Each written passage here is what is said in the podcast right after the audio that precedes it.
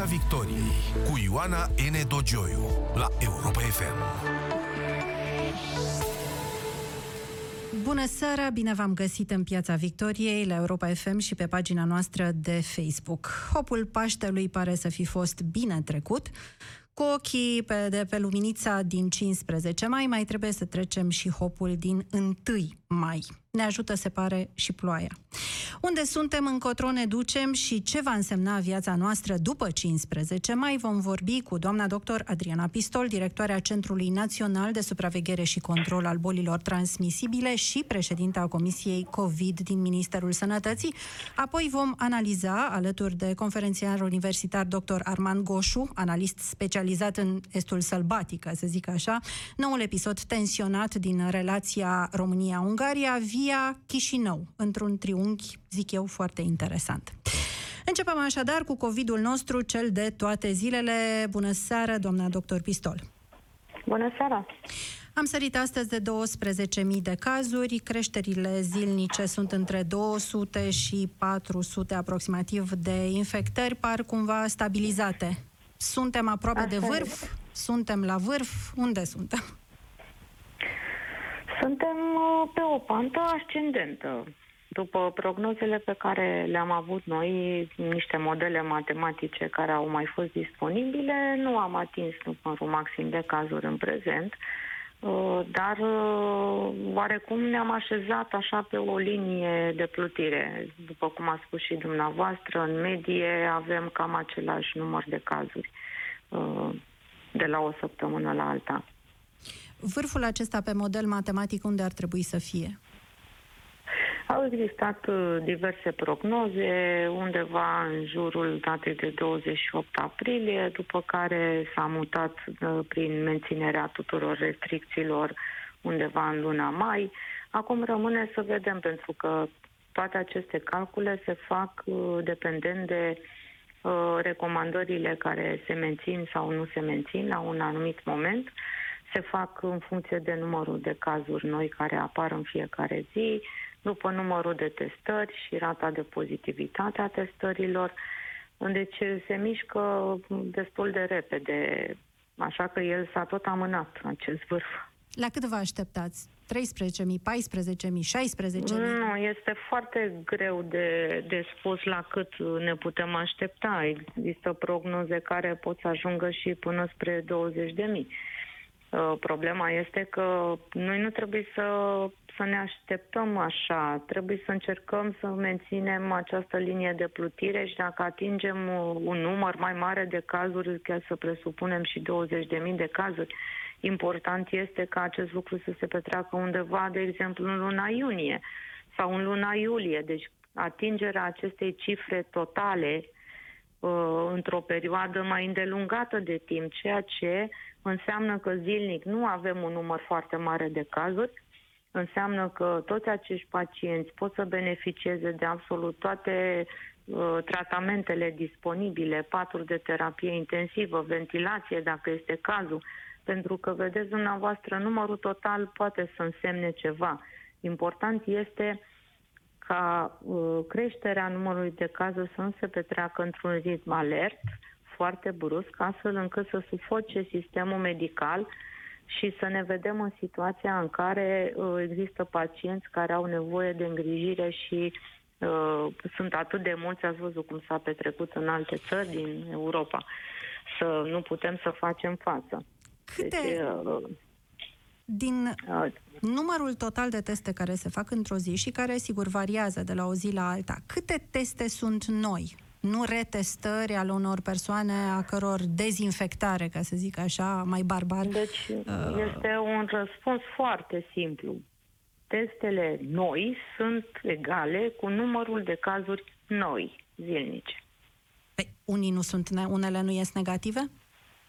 Păi unele ies negative. M-ați întrebat teste noi pozitive. Nu, am întrebat teste noi în general. Din numărul de testări deci, într-o zi, câte sunt noi? Persoane uh, care atunci avem... intră în vizor.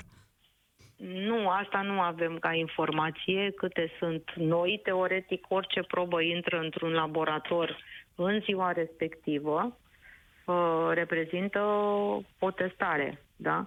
Persoana, dacă este a doua probă sau a treia probă sau este o persoană cu totul nouă, este o informație care nu ajunge în laboratoare neapărat. Așa că această informație nu pot să vă nu ofer. Aveți. Nu. Cât de relevantă este distribuția teritorială a testării? Pentru că înțeleg că sunt județe care trimit zilnic foarte puține teste, câteva teste.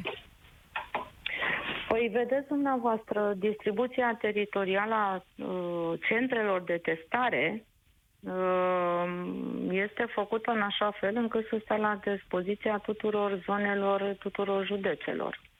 Problema uh, vis-a-vis de numărul de probe care sunt trimise către testare, indiferent la ce laborator ar fi ele trimise, uh, de obicei recomandarea noastră este să fie trimise la cel mai apropiat laborator, doar în situația în care acesta are un număr foarte mare de probe de lucrat în ziua respectivă, preferăm să le redirecționăm pentru că ne dorim cu toții să avem un rezultat cât mai rapid. Uh, asta înseamnă că la nivelul județului, în sistemul medical, nu au fost identificate cazuri suspecte suficient de multe. Asta sper eu să se întâmple. Da, aveți vreo suspiciune că poate această distribuție teritorială ar fi debalansată și ar fi zone mai puțin verificate? Uh, cum să vă spun, uh, așa, pe alocuri m-aș aștepta la un număr mai mare de probe care să fie recoltate, uh, pentru că noi avem în definiția de caz și am avut dintotdeauna orice pneumonie care nu are o etiologie precizată, am avut uh, virozele respiratorii la care nu s-a găsit o altă etiologie, cum a fost uh, tocmai ce s-a încheiat sezonul de gripă uh, și chiar și la suspiciunea de gripă. Noi am testat uh, și pentru gripă și pentru corona să vedem dacă nu cumva este una dintre aceste viroze. Deci uh, mi-ar place să, să avem uh, ceva mai multe suspiciuni. Este adevărat că s-a încălzit acum. Uh, pare că numărul total de viroze datorită distanțării sociale, știți cum este, a, a dispărut uh, și gripa mai repede decât în mod obișnuit. Decât în mod obișnuit. Da, exact. Și atunci cum se explică, cum explicați dumneavoastră niște, eu le-aș spune ciudățenii, avem două județe învecinate, Suceava și Harghita. Peste gard, practic. Uh, Suceava are peste 2000 de cazuri, este principalul focar din România. Harghita este fix la polul opus, are vreo 20, 20 și ceva de cazuri, până mai zilele trecute era record uh, pozitiv al țării. Da. Cum, cum păi, mai vedeți uh, această discrepanță? Spun, întâi de toate, dacă vorbim de Suceava, vorbim în special de orașul Suceava și nu județul Suceava, ceea ce este mai la distanță de Harghita. Județul este mărginaș cu Harghita, dar orașul este ceva mai departe. Uh-huh. După cum bine știți deja, de ceva vreme orașul Suceava a fost carantinat.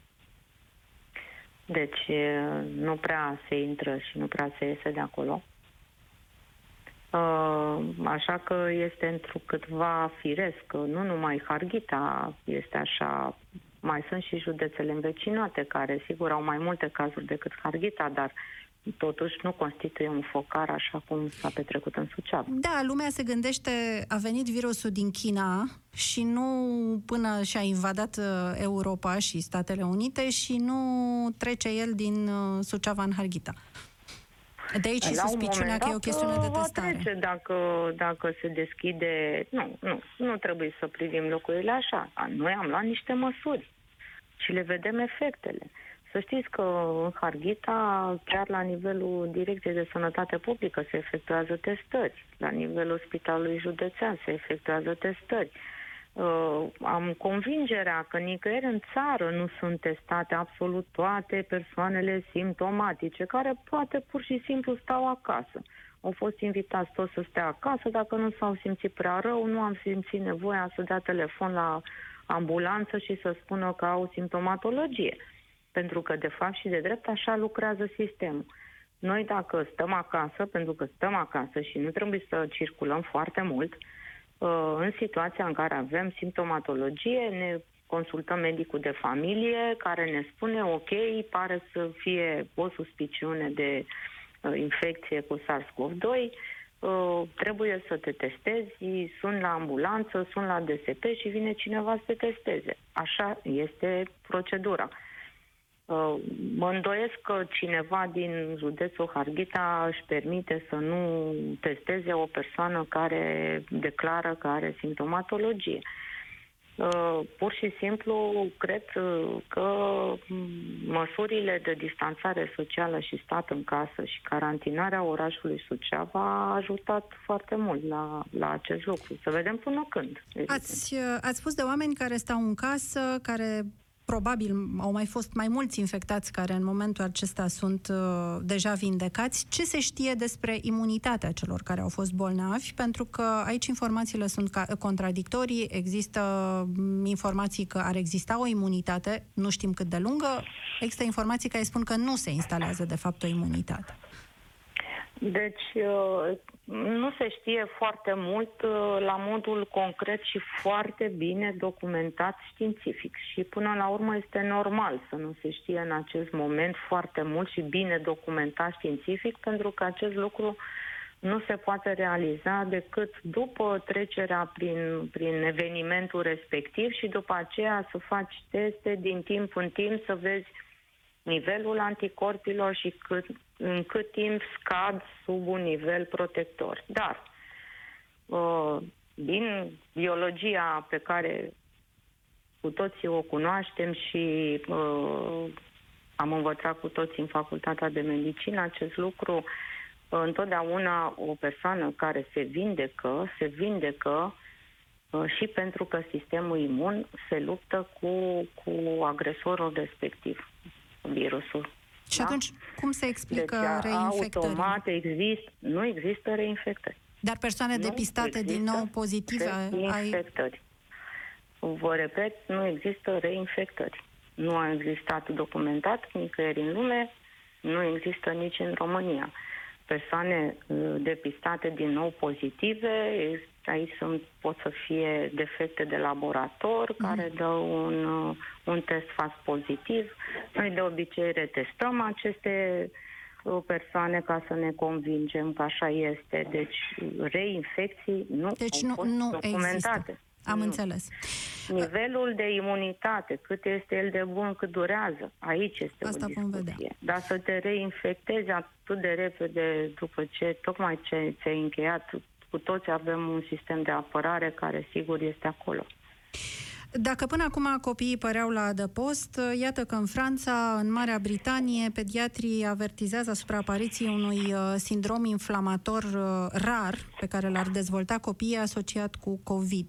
Ce informații aveți dumneavoastră pe această temă? Deci avem informația, într-adevăr, că există câteva state din lume, uh, din câte știu eu, Marea Britanie, Franța, Italia, la Bergamo. A început uh, pentru prima dată, chiar și în Statele Unite, există un număr de, de copilași care au dezvoltat acest sistem, uh, un un sindrom inflamator vascular cumva, numai că din datele pe care le deținem, unii ar, erau infectați cu COVID, alții nu erau infectați cu COVID. Uh, prin urmare, sigur că există suspiciunea că acest sindrom ar putea să aibă o legătură cu infecția. Uh, știu că se fac, uh, se fac cercetări în acest sens să vedem uh, care este cu adevărat legătura. După cum vă spuneam, unii au fost găsiți pozitiv, alții negativi. Cert este că apariția unui număr mai mare de astfel de cazuri ridică niște semne de întrebare și este evident că e bine să, să ne uităm cu atenție pe, pe acest domeniu. Vă temeți de acest weekend prelugit de 1 mai, care începe mâine? Cu ploaie, cei drept. Ce să zic, mă bucur că plouă. Înțeles. Uh, acum, toți vorbim despre mm, relaxarea de 1 mai, însă eu uitându-mă în București, în jur, văd deja o mult mai mare relaxare decât m-aș fi așteptat, sau cel puțin decât în perioada trecută. Oamenii au ieșit uh, cu mașini pe jos, în, cu role, cu fiecare. Nu vi se pare că ne aflăm deja într-o informală relaxare, indiferent de 1 mai? De uh, primăvară, aș zice. Da. Mi se pare că încercăm să furăm puțin start, într-adevăr. Uh, ceea ce nu este foarte, foarte bine. Uh, dacă acum este o perioadă liniștită, cred că este bine să, să așteptăm până când suntem foarte siguri pe, pe deciziile pe care le luăm. Uh, nu este bine să furăm startul, exact cum am spus. Știu că este dificil, asta este, de aceea am și spus, mă bucur că plouă, cel puțin nu avem regrete, că nu putem să ieșim în parc, cum făceam de obicei, că nu putem merge la mare.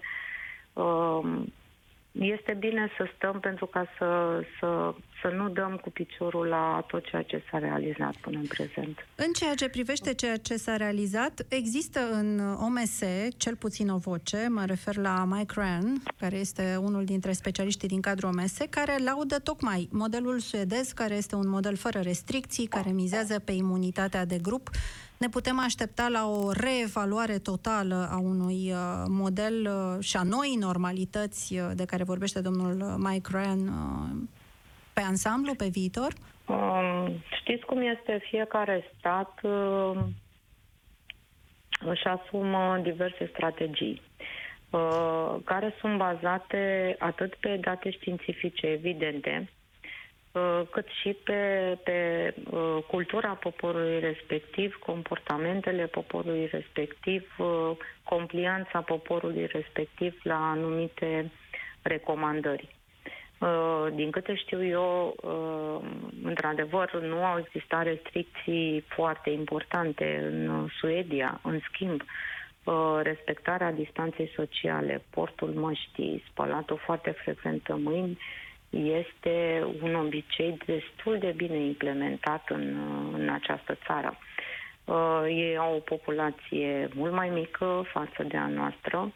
Uh, cultural uh, nu sunt așa cu familii foarte numeroase, să se întâlnească foarte mulți la o masă și așa mai departe. Deci, vedeți, este sigur, putem să ne uităm ce fac alții, dar Uh, trebuie să ținem cont și de caracteristicile culturale ale fiecărui stat. Adică la noi n-ar fi mers, vreți să-mi spuneți așa ceva? Uh, cred că nu ar fi mers. Da, la ei poate funcționa pentru că au respectat cu foarte mare seriozitate celelalte recomandări. Adică, dacă ne gândim uh, prin comparație, numai ce s-a declarat că s-ar putea la 15 mai să se relaxeze ceva și exact îmi spuneați că lumea deja a ieșit pe stradă la plimbare. Uh, Cum vedeți, ar... Spuneți. Suedezii nu ar face așa, ei sunt ceva mai disciplinați, popoarele latine, nu numai în România, și în alte țări. Da? Putem să vedem și Franța și Italia, ați observat, da? Tot restricții ceva mai dure cu stat în casă au aplicat. Cum ar trebui să arate numerele următoarelor două săptămâni pentru ca relaxarea din 15 mai chiar să se întâmple? Deci, uh, câtă vreme se duce în jos, uh, este perfect. în jos, uh, numărul vă referiți? Adică și dacă rămânem în același trendul platou? contează. Nu, e bine să vedem o tendință de scădere. Și dacă nu e, veți recomanda o dacă... regândire a relaxării? Mm, da, evident, evident. Pentru că toată lumea, să știți că relaxează pe un criteriu, cel puțin și Organizația Mondială a Sănătății spune același lucru și a recomandat tuturor statelor să fie foarte atenți cum gândesc aceste măsuri de relaxare și cum le aplică, Uh, întâi de toate trebuie să făcute gradual, asta cu certitudine, nu uh-huh. se poate întâmpla totul dintr-o dată. Uh, gata, am pus punct și o luăm de unde ne-am oprit, uh, dar recomandă o, o tendință de scădere undeva la două săptămâni. Două săptămâni de scădere îți oferă garanția că poți să uh, Uh, mai eliberezi din, uh, din restricții. Gradual, dar și local? Adică ca să ne raportăm la exemplele de care vorbeam mai devreme, relaxăm exact. diferit în Suceava și în Harghita? Exact, exact, exact. Uh-huh. Acum, exact. Vorbind generic, haideți să luăm pe niște domenii care, mă rog, să zicem, îi ard oarecum pe români, în care e mai mare graba de viață obișnuită, de viață normală. Spre exemplu, credeți că din 15 mai s-ar putea deschide uh, anumite magazine de alt tip de produse decât produsele alimentare? Să zicem, haine sau... Da, ar exista, ar exista opțiuni în situația în care uh, magazinele au o intrare din stradă, de exemplu, da? Deci uh-huh. dacă mă întrebați cum aș vedea așa epidemiologic, Evident. dacă am o intrare din stradă, uh, pot să formez ca și la supermarket uh, niște timp de așteptare cu distanțare socială, fără un număr foarte mare de cumpărători în magazin, care să fie toți cu mascuță pe nas uh, și atunci sigur că există astfel de posibilități. Frizeriile? Saloanele de coafur? acestea, asemenea, cât o vreme s-ar face cu programări, astfel încât să nu existe aș- persoane în așteptare, uh, să se poarte echipament de protecție, pentru că aici uh, la coafor, la frizerie, știți cum e, mai stăm unul cu spatele la celălalt, da? Dar alte manevre care implică o apropiere mai mare, cum este o manicură sau cosmetică, aici lucrurile trebuie privite cu mai mare circunspecție, cel puțin măsurile de mască, eventual chiar și vizieră, pentru că mm-hmm. distanța mhm, este mm-hmm. foarte mică. Deci, uh, astea ar trebui uh, să existe. Sălile de sport? Depinde. Dacă, dacă nu sunt uh, foarte multe persoane în sala de sport și e fiecare în colțișorul lui. Ce înseamnă foarte multe persoane? Păi depinde de capacitatea sălii. Imaginați-vă că dacă noi vorbim despre o, o distanță între două persoane de cel puțin un metru și jumătate de jur împrejur, uh, în ce fel s-ar putea desfășura o activitate sportivă într-o sală de sport. Doar așa. Unul merge pe bicicletă. Deci la distanță mare. Un pic de Păi la distanță mare. Distanțarea și problema bănuiesc... va rămâne valabilă. În vestiare va fi o problemă. Valabilă. Sigur că da, deci sunt foarte multe aspecte de luat în calcul. Cu toții ne-am dorit să nu mai fie așa, dar... Cabinetele stomatologice? Și acestea, tot așa, țin de programare, întâi de toate, de portul echipamentului de protecție. Alt tip de Aici echipament decât există până nu, acum? Nu, adică nu, vizieră... Nu. Vizieră, mască, mănuși și dezinfecția extrem de riguroasă a încăperii și a ustensilelor respective. Deci fără chestiuni suplimentare. Mă refer, mă refer, sigur, nu la instrumentele pe care le uh-huh. folosește, care oricum se întâmplă, se sterilizează, dar și suprafețele trebuie mult mai cu atenție și după fiecare pacient. Asemenea, să nu fie pacienți în așteptare care să stea în, în Credeți că vor fi deschise? Credeți că vor fi deschise uh, cele de mai da, sus de care am vorbit, da? În aceste condiții? Parte din ele există șansa. Noi am discutat și mulți au fost de acord că există pe aici, pe acolo, posibilitatea, dar condiția esențială este să fie respectate toate aceste lucruri, pentru că altfel ne vom vedea obligați să revenim cu recomandările. Taberele școlare ar trebui să aibă loc anul ăsta sau nu? Sunt copii părinți care au dat mea, avansul. Nu. Nu. Nu. Nu. Nu. Am înțeles. Locurile de joacă ar trebui deschise? De asemenea, nu cred că ar trebui deschise. Uh-huh. Nu cred că ar trebui deschise și acum uh, aș vrea să explic un pic. Vă rog. Uh, bun, cu excepția acestui eveniment particular cu sindromul asemănător Kawasaki care s-a petrecut și o să vedem despre ce vorba. Mare majoritatea copiilor sunt uh, și dacă se infectează fac forme extrem de ușoare. Numai că copiii pot fi un vehicul uh, al virusului și pot duce la bunici, la părinți, la deci, uh, din acest motiv, uh, vă dați seama, într-un loc de joacă nu poți să pui copiii să facă distanțare socială, ar fi culmea, nu facem decât să-i chinuim. Uh, ei își doresc să se joace împreună la acel loc de joacă. Da, nu să stea separat, deși adică chinuiți sunt și acum săracii. Sunt, într-adevăr, dar aș prefera mai bine cu bicicleta pe stradă sau cu rolele sau unde este spațiu mai larg în jur față de acele mici platforme așa de joacă unde stau toți destul de aglomerați. Nunți, botezuri, se mai poate spera ceva în vara asta, undeva prin iulie, august? Sunt mulți oameni care le-au programate deja. Ce să vă zic, totul depinde. Sigur că cu toții trebuie să sperăm că lucrurile încet, încet vor merge spre bine și se vor relaxa. Uh, dar uh, totul depinde exact de ce am vorbit. Dacă furăm startul, ar putea să, să regretăm la un moment dat, da?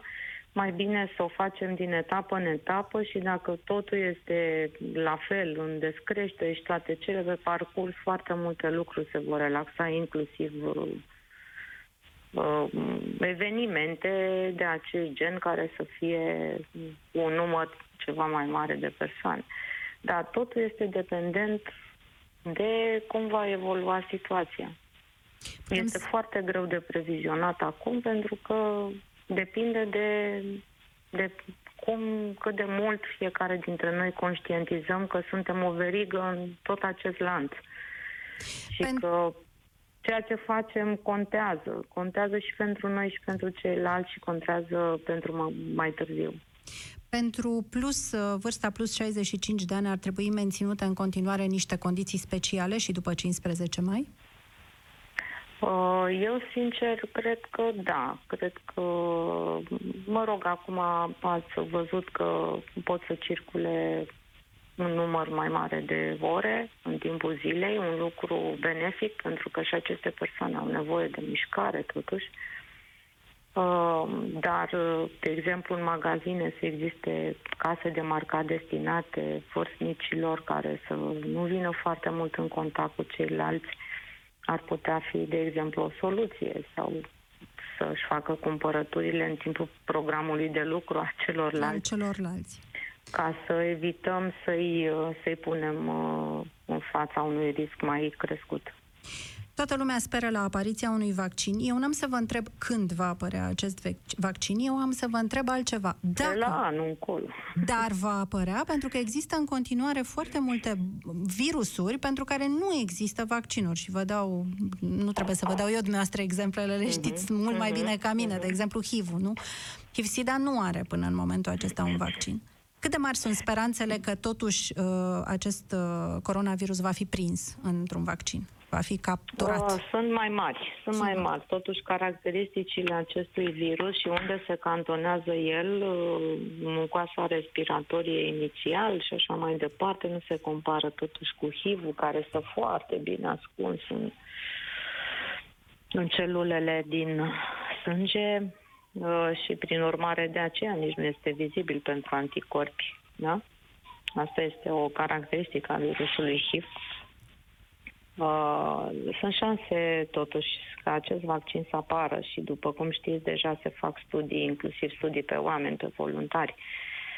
Uh, dar studiile sunt uh, totuși de durată, adică garantat or să fie mai scurte decât în mod obișnuit, dar uh, anul viitor. totuși câteva luni de zile, da, probabil că anul viitor. Și până atunci speranța noastră e legată de remdesivir. remdesivir. nu e așa? Uh, Sau să nu? vedem, nu știu, că sunt studii și cu asta, și pro și contra. Doamna doctor Adriana Pistol, vă, vă spun eu, speranța Spuneți. noastră știți care este? Vă rog. Uh, să fim foarte atenți la ce facem, Uh, medicamente, sigur că la un moment dat se vor dezvolta, vaccinul o să vină și el din urmă. Atunci când va veni, abia aștept să văd cât să-l, să-l folosească.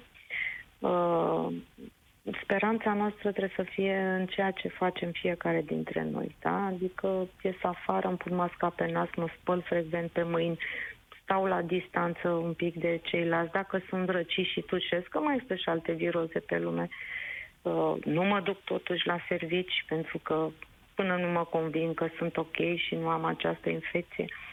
Uh, aceste mici lucruri pe care le tot spunem, acestea sunt cele care o să ne scoată din, din această pandemie uh, cu o eficacitate mult mai mare.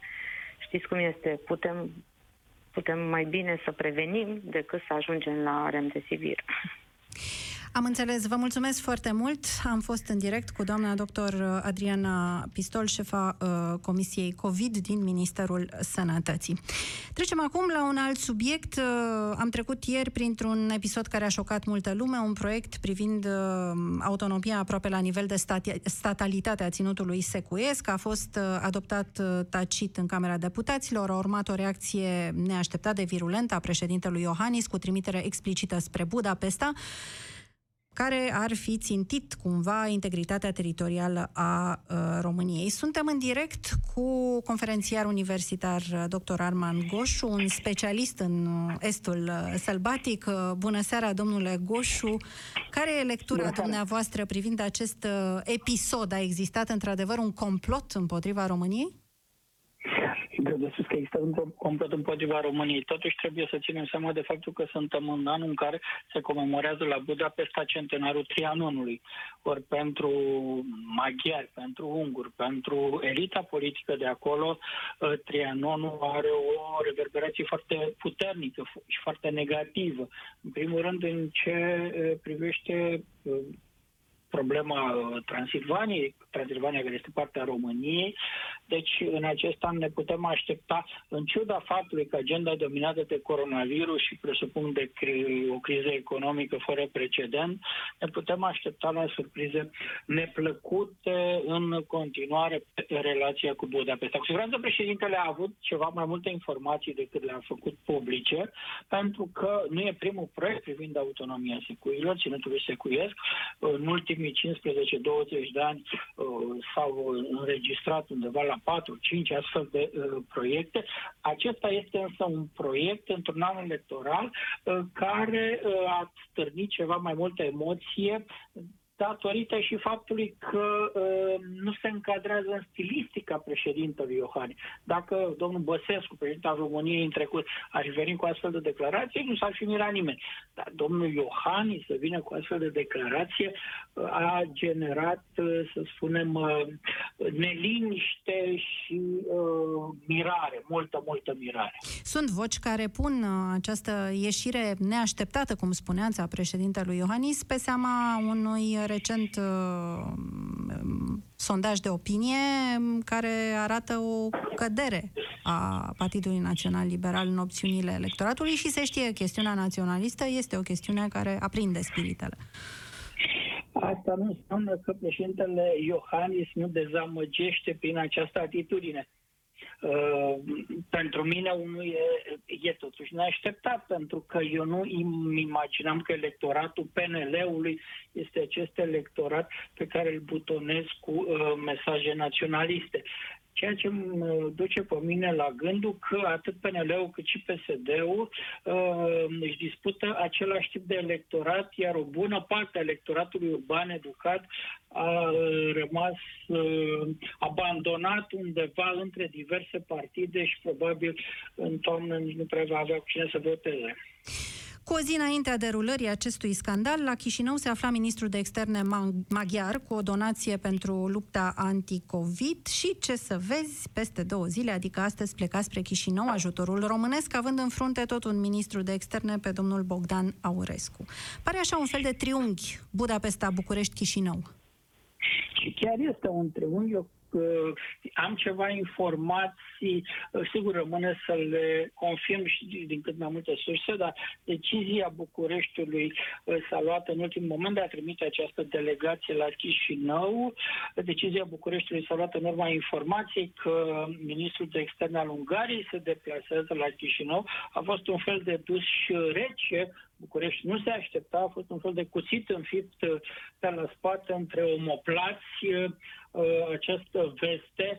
Uh, de aici și graba cu care luni, dacă vă amintiți, Ministerul de Externe a dat un comunicat foarte lung publicității în care explica ce s-a întâmplat în ultimul deceniu, 10 ani de la semnarea acordului de uh, parteneriat parteneriat strategic cu Republica Moldova, dar să termina într-o cheie destul de pesimistă, spunând că Republica Moldova, actuala putere de acolo, nu face reforme și că dacă nu face reforme, nu va primi ajutoare de la România. Ei bine, peste câteva minute a ieșit președintele Iohannis de la o ședință cu miniștrii guvernului și a spus că, știți, au fost trei puncte acolo, COVID, COVID și trei neașteptat, cu totul neașteptat, a spus că uh, Republica Moldova o să trimită România ajutoarea Republica Moldova. Președintele Iohannis a făcut foarte puține referiri în toată cariera politică a dânsului la Republica Moldova, dar asta și în mediul diplomatic bucureștean. Toată lumea a ridicat cenele, nu înțelegea ce se întâmplă, de unde interesul președintelui cu Republica Moldova. Lucrurile au fost clare a doua zi când la Chișinău a aterizat uh, ministrul ungur de externe care a dus un avion avion cu 100 de mii uh, de măști și vreo 5 uh, mii de uh, combinezoane. Um, tot acest spectacol pus în operă de autoritățile de la Chișinău fiind menit mai degrabă să stârnească o reacție a Bucureștiului pentru că între Chișinău și București de uh, ceva vreme există o asemenea, o astfel de competiție, o tensiune se simte. Ei bine, uh, lucrurile s-au uh, tensionat și mai tare spre seară când președintele Iohannis a avut acea declarație violentă împotriva adoptării proiectului um, privind autonomia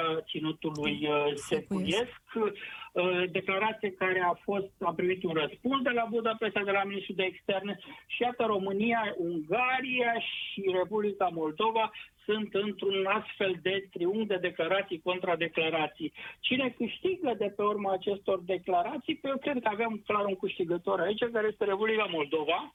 O să mă întrebați cum de Republica Moldova? Da, Republica Moldova câștigă, actuala putere de la Chișinău câștigă, nu câștigă doar măști, acum 500.000 de măști uh, de la România și 100.000 de măști de la Ungaria. Actuala putere câștigă prin faptul că dovedește deschidere și față de România, cu care n-a avut o relație foarte bună, actuala putere trimise ștampila, uh, este diverse ștampile că este orientată spre Rusia și iată că acum uh, ați văzut discursul uh, premierului Chicu, discursul ministrului de externe, Țulea, extrem de pozitiv față de România, deci dintr-o dată acest segment de electorat pro-european, pro-românesc, care ar fi fost uh, activat masiv împotriva lui Dodon în tribunal electoral la Chișinău, uh, practic rămâne fără motiv, pentru că, iată, Dodon dovedește fie, că este rezonabil, puterea de la Chișinău dovedește deschidere față de relația cu România, cei care uh, vibrează, sunt uh, emoțional legați de România, au motive să dea like uh,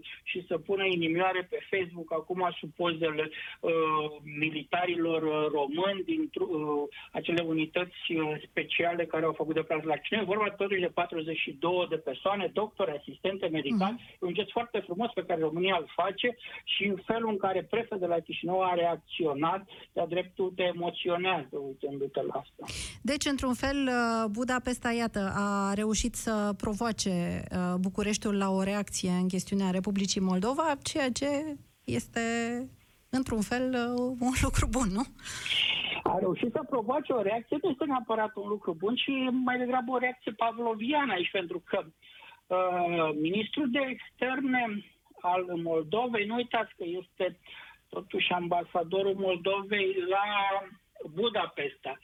Ori s-ar putea să asistăm și în continuare la astfel de manipulări ale Bucureștiului uh, de tip pavlovian, știți, uh-huh. câinele lui Pavlov, căruia îi arătai uh, mâncare la anumită oră și el saliva. Ori în condițiile astea trebuie să...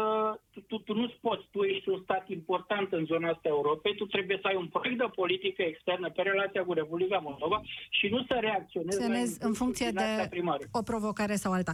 Mulțumesc foarte mult, Arman Goșu, conferențiar universitar, uh, triunghiul uh, București, uh, Budapesta, Chișinău. Punem punct aici, pieții Victoriei din această seară. Vă mulțumesc și vă doresc o seară frumoasă acasă. Piața Victoriei cu Ioana N. Dogioiu la Europa FM.